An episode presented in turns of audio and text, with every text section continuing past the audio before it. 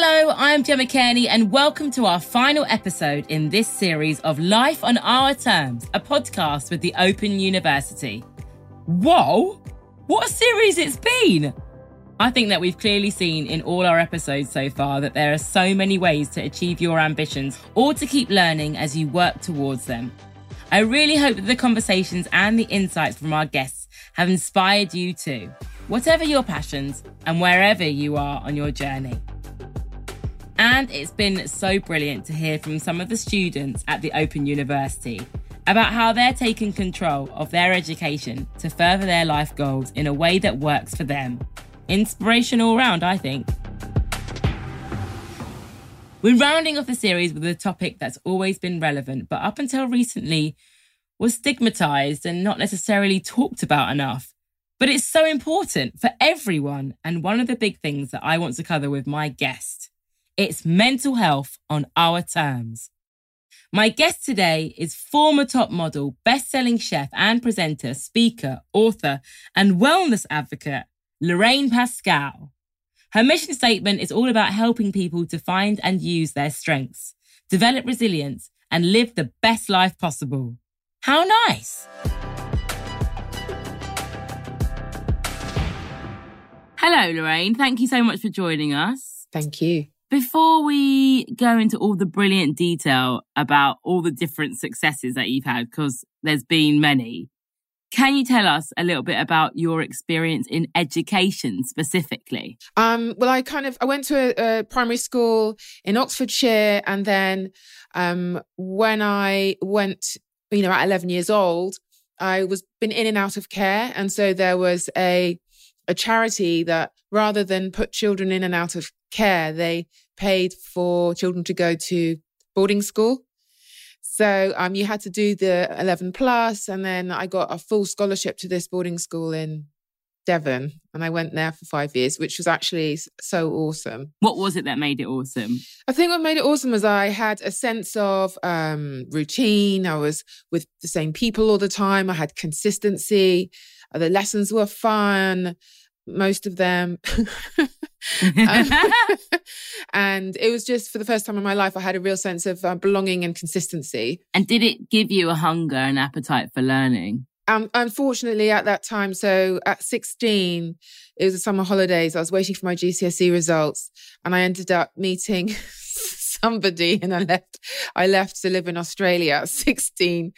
Um, and I didn't go back to do my A levels. So, so um, romance got in the oh, way. Oh dear. Um, so that was a long break then from then, and I did my modelling and everything, but.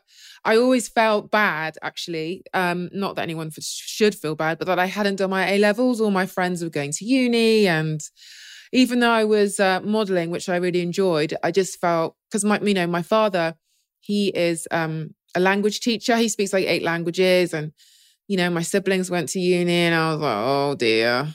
And so it was after um, the birth of my uh, daughter when I decided I wanted to be in the country more. So I was flying around modeling so much and I really wanted to be in one place. So I thought, okay, what can I do to train? What, how can I, what can, what can I do? It's always that question, isn't it? What's my passion? What's my purpose? And so I set about trying to find what it was that I loved and what made me tick. I think it's really special that you shared with us that those early days of education because they are unique in the sense of you finding that consistency from being in care to going to boarding school, which a lot of people have opinions about, but they don't actually know what it's like to go to boarding school. Uh, and then you say, you know, you got swept up as a teenager into something completely different and reclaimed education at a later stage. And I think that's what this is all about. It's about the fact that we have different chapters in life and that education should never be something that, you, that isn't accessible to you depending on like where you're at. No, that's absolutely right. And it's also sometimes at school, maybe your head's not quite in the right place. Maybe there's challenges at home um, where it's just not the right time for you. And it's lovely as an adult to go into studying, doing something that you actually want to do. you know, so it makes a huge difference. It makes a huge difference actually wanting to learn, wanting to do the essays. Um, it's it's a real gift. What was your BA in? What are you studying now, and what do you hope to study next? My BA was in International Culinary Arts Management. And my MSc is in psychology. And next, I hope to do a PhD in psychology. As you do. Something to do, isn't it? Keep my mind out of mischief. I love how you just reel it off. It's just really intense and amazing things to learn. It must have been so exciting to become an academic. Well, if you'd have told me at 16 that I'd be choosing to go back to school, I would have thought you were absolutely crazy, you know, as an adult. But I guess it's about having a why. And I really wanted to find something else and be really skilled at it. And um, yeah, so I started, I, I read this book called What Color is Your Parachute? And it's kind of like for people who are changing careers or starting a career who don't really know what they want to do. And and so I did all these different courses for, you know, it, whether it was a day, introductory courses, or, you know, just showing up at the back of the class for these introduction things. And I didn't really like any of them. I, I tried um, a car mechanic apprenticeship. I tried doing interior design. Um, I tried doing hypnotherapy. This is such a broad spectrum. I did all these different things. And then I went to a school and did um, like a once a week cooking class for 10 weeks, fell in love with it, enrolled and did the whole year there. And then I went to another, um, then I went to an, a university to do a uh, bachelor's degree. So that was like, I don't know, 12 years ago. But I'm really happy. It was such a great sense of achievement. Yeah. And then I, I was doing TV at the same time. So it was, yeah, it was quite a busy time, but I don't know. It's just something that's within me. And to be honest, I'm studying again now and my, my master's degree, a master of science in psychology. And I, and I wasn't going to do it because I thought the dissertation is just like, uh, but again, we can choose a topic. And so it just makes it really fun. I want to talk to you about that idea of trial and error, the fact that you tried so many different things from being a car mechanic to a hypnotherapist and then finding your true love in cooking and now again learning something different. Is that all right? Are we allowed that freedom to to try and try again and, and see what we like? Absolutely. I think it's sort of like if you have a partner, some people have a partner from them 16 until, you know, the rest of their life. Some people have changed partners. And it's the same with a house, a job, a career. You know, I was um did TV yesterday and I was saying like I still do love cooking and I'm so grateful for the baking and stuff I did, but that's kind of something that I want to change. It's something now that I feel I've exhausted. I like a challenge. So I feel like I've reached the peak of that challenge wise for me. And now I want a new challenge. And I also really want to give back. So a good way of finding your purpose or what's good for you educationally is what is it that you've got through um, in life or something that really means something to you that perhaps now you could um, study more around and then use it to help others. So that's why I'm doing psychology. At the moment, how would you define what you're up to on a like a public scale because a lot of people know you as model turned chef. What how would you describe yourself? I mean i'm still those things still model still a model turned chef turned student again. At the moment yeah i'm doing a master of science in psychology and then i'm looking to do a doctorate. How have you found that people respond to you being on this evolution I know it's not really up to them, but it's interesting when somebody's already established a role publicly and then you decide to change it. How have people responded? Do you know what? It's actually really hard. And I've been posting mental health things for years. And every time I used to post, people's like, what are you doing? Why aren't you doing food? Where's the cake? And it's it's been a massively, it seems like, oh, it's just happened in the last year. But I've been trying to do this for maybe five years. And so people kind of want to see, and I, I think you know I'm guilty as well. If you're in that sort of pigeonhole, then that's your pigeonhole, and don't step out of that. Especially, I think we're quite guilty of that in the UK. I, I found in America they're more accepting, especially if you're in the public eye. You want to do this, you want to do that, you want to do that. It's fine, but here I think people like to kind of know where you are and know that you're staying there? So that's a really good question. It has been difficult. I think now pretty much the tables have turned. So now I can post freely without getting all these comments about what am I doing? How dare you try and look after my emotional health? You know, where's the cake? but that's all we're like told is going to sort us out. See cake and we'll be fine. yeah.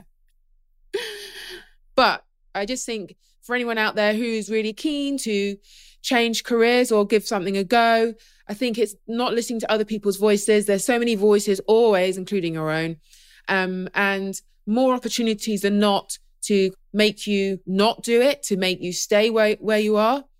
But if you can, it's really great for not only what you might be giving the world with your education, but it's also for mental health, emotional health, everything. It's, it's, it's such a gift.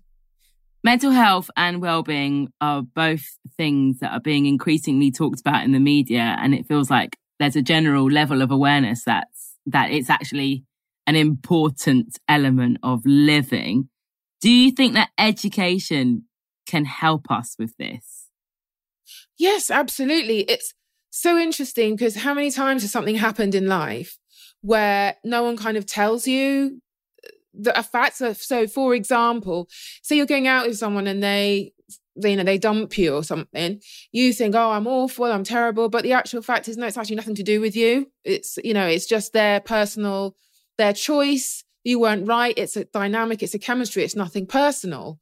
Or even spotting a character in someone. There's lots of people that end up in really challenging relationships, verbally abusive relationships, emotionally abusive relationships. If we knew the very clear indicators for these kind of partners through education, then we wouldn't, we, would go, oh, okay. If, you know, imagine if we had one lesson a week at school throughout school. Wow. It would be so, all these things we have to learn. And I'm telling my daughter and the things that my friends told me, uh, you know, and we have to do it by trial and error. It would be wonderful to have proper life lessons at school. I would be well up for that. It would have saved me a lot of heartache. right? Because that, and when you get older, you're like, oh, oh, now I get it. Oh, I see. So I shouldn't go at people that are like that. Oh, right. And I think it's more for me in terms of my passion for talking about life and who we are and, and, and people and humanity. It's also about being able to truly understand how to look after yourself. We need to know and understand who we are and what makes us us, which can help us in terms of like moving forward from a professional and personal level and who we end up in relationships with too. Absolutely. And that's the basis of it all. The basis of all of this, if it was to be an education, is self worth it's more than self esteem. Self esteem is almost like a confidence. Self worth is how valuable you are. And it's learning about boundaries, which is all tied to values, your values and your worth. And then from that, self like, because I think self love is a bit of a tall order for lots of people. And especially um, us Brits, we, we're like, mm, sounds a bit. self love. So, you know, self like is fine. And appreciating appreciating your value. That's what I say. so if we can get to self like, yeah, yeah, you know what? I'm okay. I'm all right. Then I think that's a good place to get to. Interesting. Uh, language is very much a part of this as well. And boundaries is something that I'm seeing talked about a lot more. Well, I wouldn't have even known what the idea of boundaries were when I was growing up. If not, if anything, I think I was taught the opposite of them. And, and, uh, exactly. uh, Yeah. I'm sorry, if you grew up in the 90s and you went to drama school, are you crazy? Boundaries. we were taught how to be boundaryless. Um, so I'm interested in the idea of boundaries and, and I definitely credit them as an enhancement of life and, and growing and growing up. And resilience. Resilience, again, another word, an idea that is coming into the mainstream when talking about our minds and well-being. And I think very empowering. What do you think? Yeah, um, I love resilience. I've been doing a lot of studying into post traumatic growth, which is it's all about resilience. And for me, resilience uh, is knowing that you're going to be okay, knowing that you'll be able to bounce back. And there are lots of things like I have a constant voice inside my head that I, if there's a negative one that goes on and on. But um, I've cultivated a, a, a like my own cheer, cheerleader, my own coach, and that's part of my resilience. So if anything is not working out, I go, it's okay. It's going to be okay. You can get through this. Because sometimes you might not have friends around. Some people don't have really close friends. So it's about part of resilience is cultivating your own personal cheerleader. But I, I do love things like gratitude, self compassion, all of those things every day. So if you have a bad situation, just and things aren't going well, just for a minute, just okay, what do I have? What can I do? What am I grateful for? You know, it's not great now. It's just that constant self talk is very powerful um, in building resilience. But I think as well, often you don't build resilience until you've been through something. So this is a great time for all of us to build resilience. How have you found remote learning this year? Oh, I love it. I'm an introvert, so I don't really like going into like class every day and that kind of thing. I, I really, really like it. And I think it's great, especially if you're working. So it's really flexible um, to be able to do it when you have the time. Can you tell me what you think of the OU? I think it's really awesome, actually. Now, in fact, I've been looking at I believe there's a PhD in psychology. And I've been looking at that as well because it's a great opportunity to have an, a platform that's well established to do online learning because lots of people are trying, but obviously Open University's been doing it for such a long time. Um, so I'm very interested. The next step might be with the OU. Thank you, incredible Lorraine Pascale. I hope our paths cross again sometime. Yes, thank you so much. I've really enjoyed it. Thank you for having me on. It's been really wonderful and uplifting to talk to Lorraine about how she's become an advocate for helping people to understand themselves better. And really, at the heart of all this is the ability to access information and support. If we don't talk about this in schools or colleges or workplaces, then it's very difficult for things to change. Being open and giving everyone access to these ideas is the way to start breaking down the stigma about mental health and it gives people the chance to develop their own tools and coping mechanisms as a lifelong skill. Lifelong learning takes all sorts of different forms, and right now I'm going to catch up with a student from the Open University to see what lifelong learning means to her. Zara is currently studying a psychology degree with counselling, and I want to talk to her about how she's been encouraged to think big.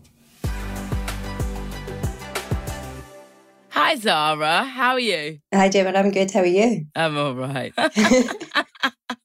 First of all, let me uh, introduce myself. I am on a quest to find out about how we can all gain knowledge, learn things, but in a completely different way. And I know that you're someone that's doing that. So tell us a bit about what you're studying and what you love most about your course. So I'm currently a student at the Open University and I study psychology and counselling through distant learning. So, the, I suppose what I find most interesting about it is how much reflective learning there is. And the module content really gets you to engage with everyday activities that you're doing at the moment. So rather than just reading a textbook and um, kind of textbook learning, it's really, really engaging. So there's lots of activities that will get you to reflect on your own personal experiences or based on people that you know and there's lots of audio and podcasts and yeah it's just it's it's just so diverse that there's something for depending on how i'm feeling because sometimes i like to read so i've got the books there um, but i'm busy. So with the ou app as well i can listen to podcasts when i'm out and about because i walk quite a lot. So i think what i like most about the course is how diverse it is and I can access it from anywhere. So, what do you do outside of studying? I know that you're working as well. So I'm currently employed as an in work support advisor.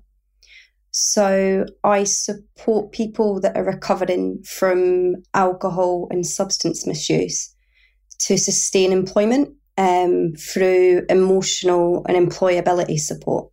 What does your employer think of the OU? Um, my employer's been very supportive.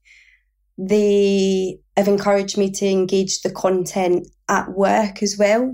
Um, so some skills that we learn at the Open University are transferable to everyday lives. So, for example, communication skills. So learning how to write concisely. A lot of people can struggle with that in everyday life when it comes to filling in a job application.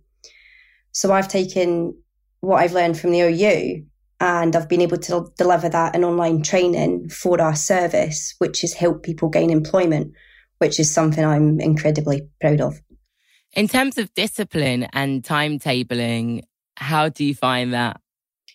Um, timetabling was a challenge to begin with. So, if, if I could give advice to anybody, it's to sit down and take the time to plan. So, I would advise anybody starting a module to look at the weeks as a kind of general and work out what times you're going to be busier. And of course, you're going to have things that will pop up. That's just life, isn't it?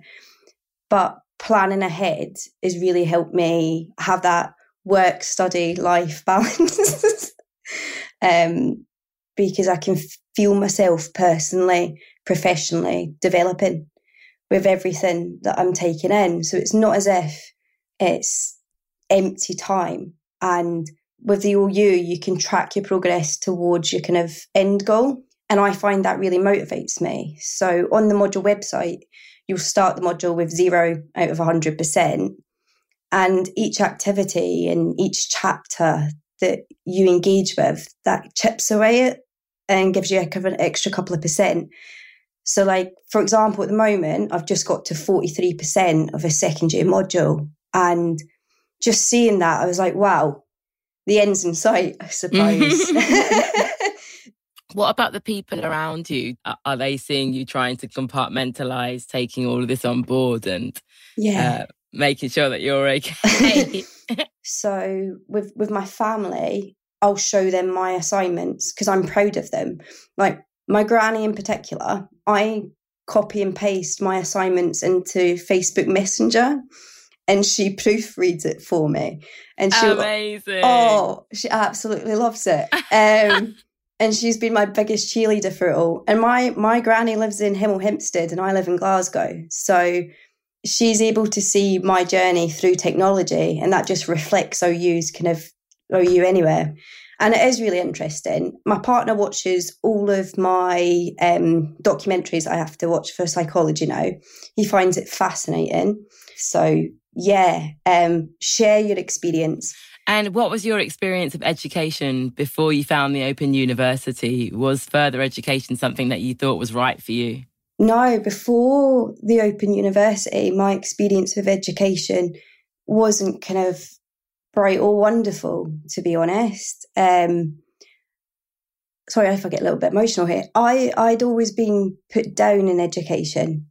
Um, so usually you'd expect educators to kind of motivate you and say, "Oh, you should be aiming for this," and and my experience was was very different from that. It was always, "Oh, this is my ambition. This is what I'd like to do," and I always had people say, "Well, I don't know if you're really able for that. Maybe you should look at this instead."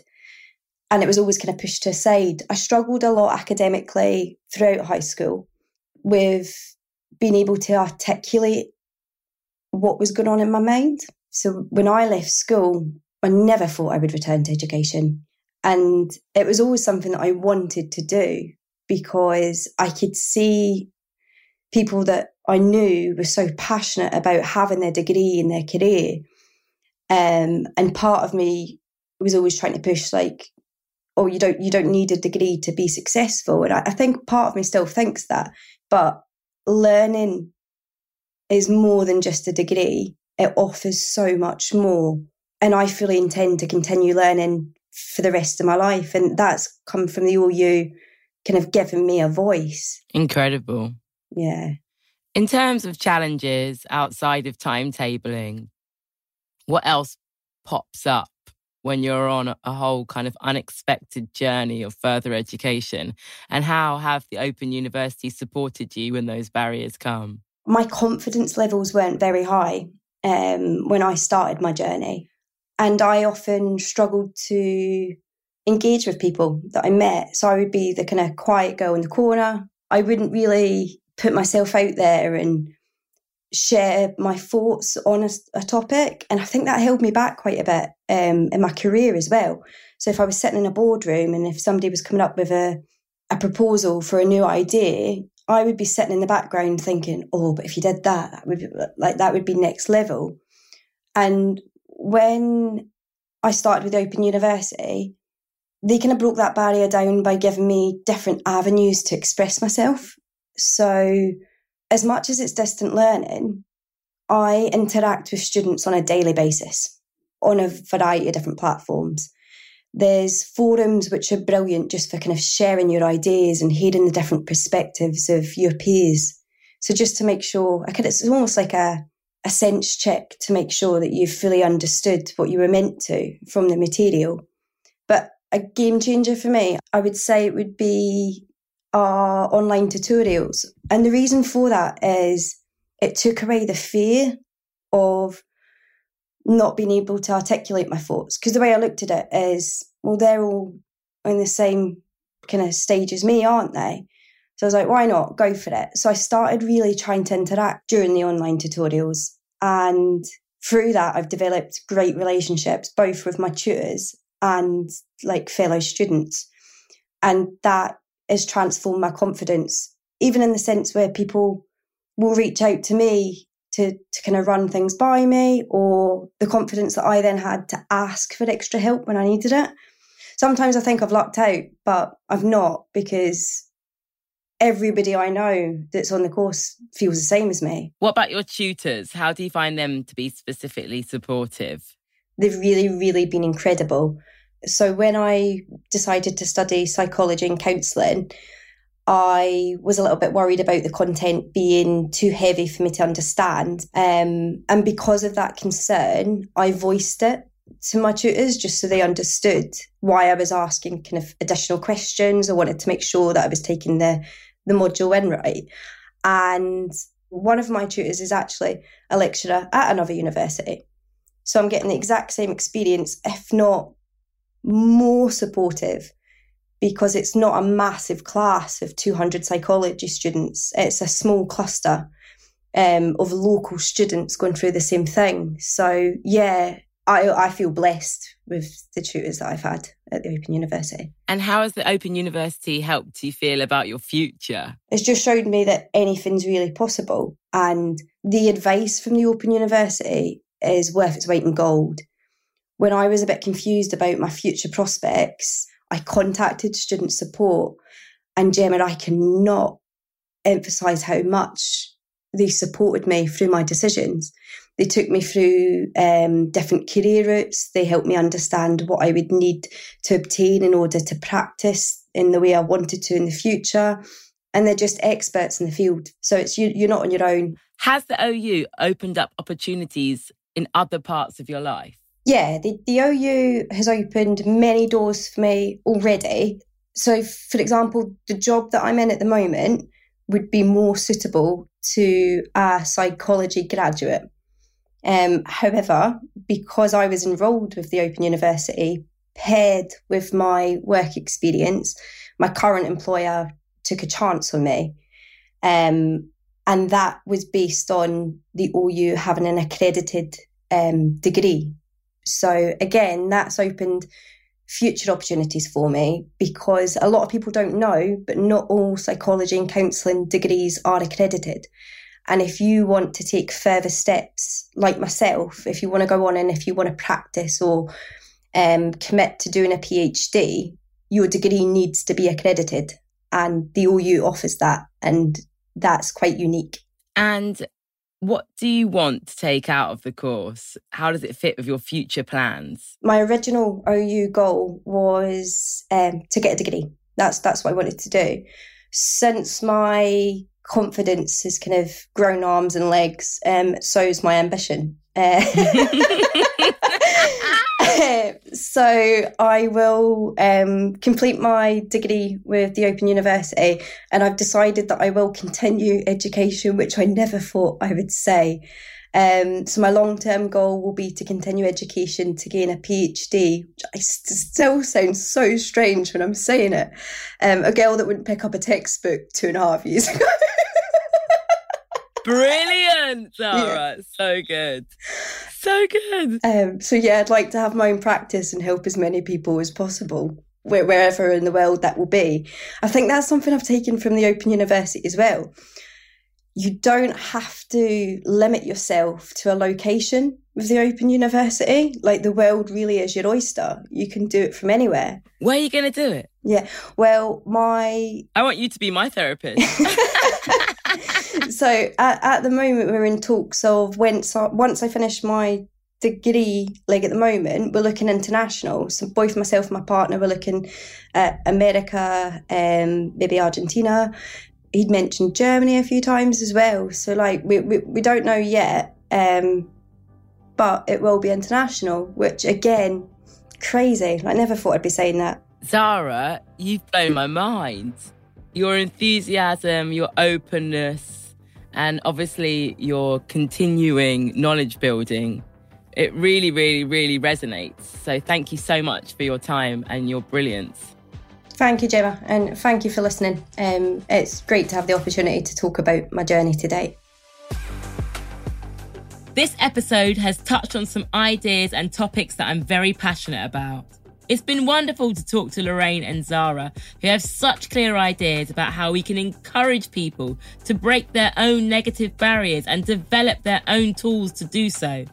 I think it proves that if we can change the way that we teach people about health and well being, and the language that we use around it, we can start to see a change in the way that society approaches it. Just because we've dealt with it in one way so far, it doesn't mean that we have to keep following that path. And education is absolutely key to that. It's been a real gift to host and present this podcast series because it's an exploration for me as much as it is an exploration for anyone listening in to see really upbeat people continuing to learn in a way that they want to is super cool. And I found it really, really inspiring from all the different perspectives and themes that we have explored. This is the final episode of the series, and I hope that our whistle stop tour of different routes to success has left you excited and buzzing to set out with your own ideas because you can do it. Big thanks to the Open University, who, as we've heard, continue to support and encourage their students in achieving their ambitions. You can find all the previous episodes of Life on Our Terms wherever you get your podcasts, and thank you so much for listening. You've been listening to Life on Our Terms, a podcast with the Open University. It was presented by me, Gemma Cairney, and produced by Listen Entertainment.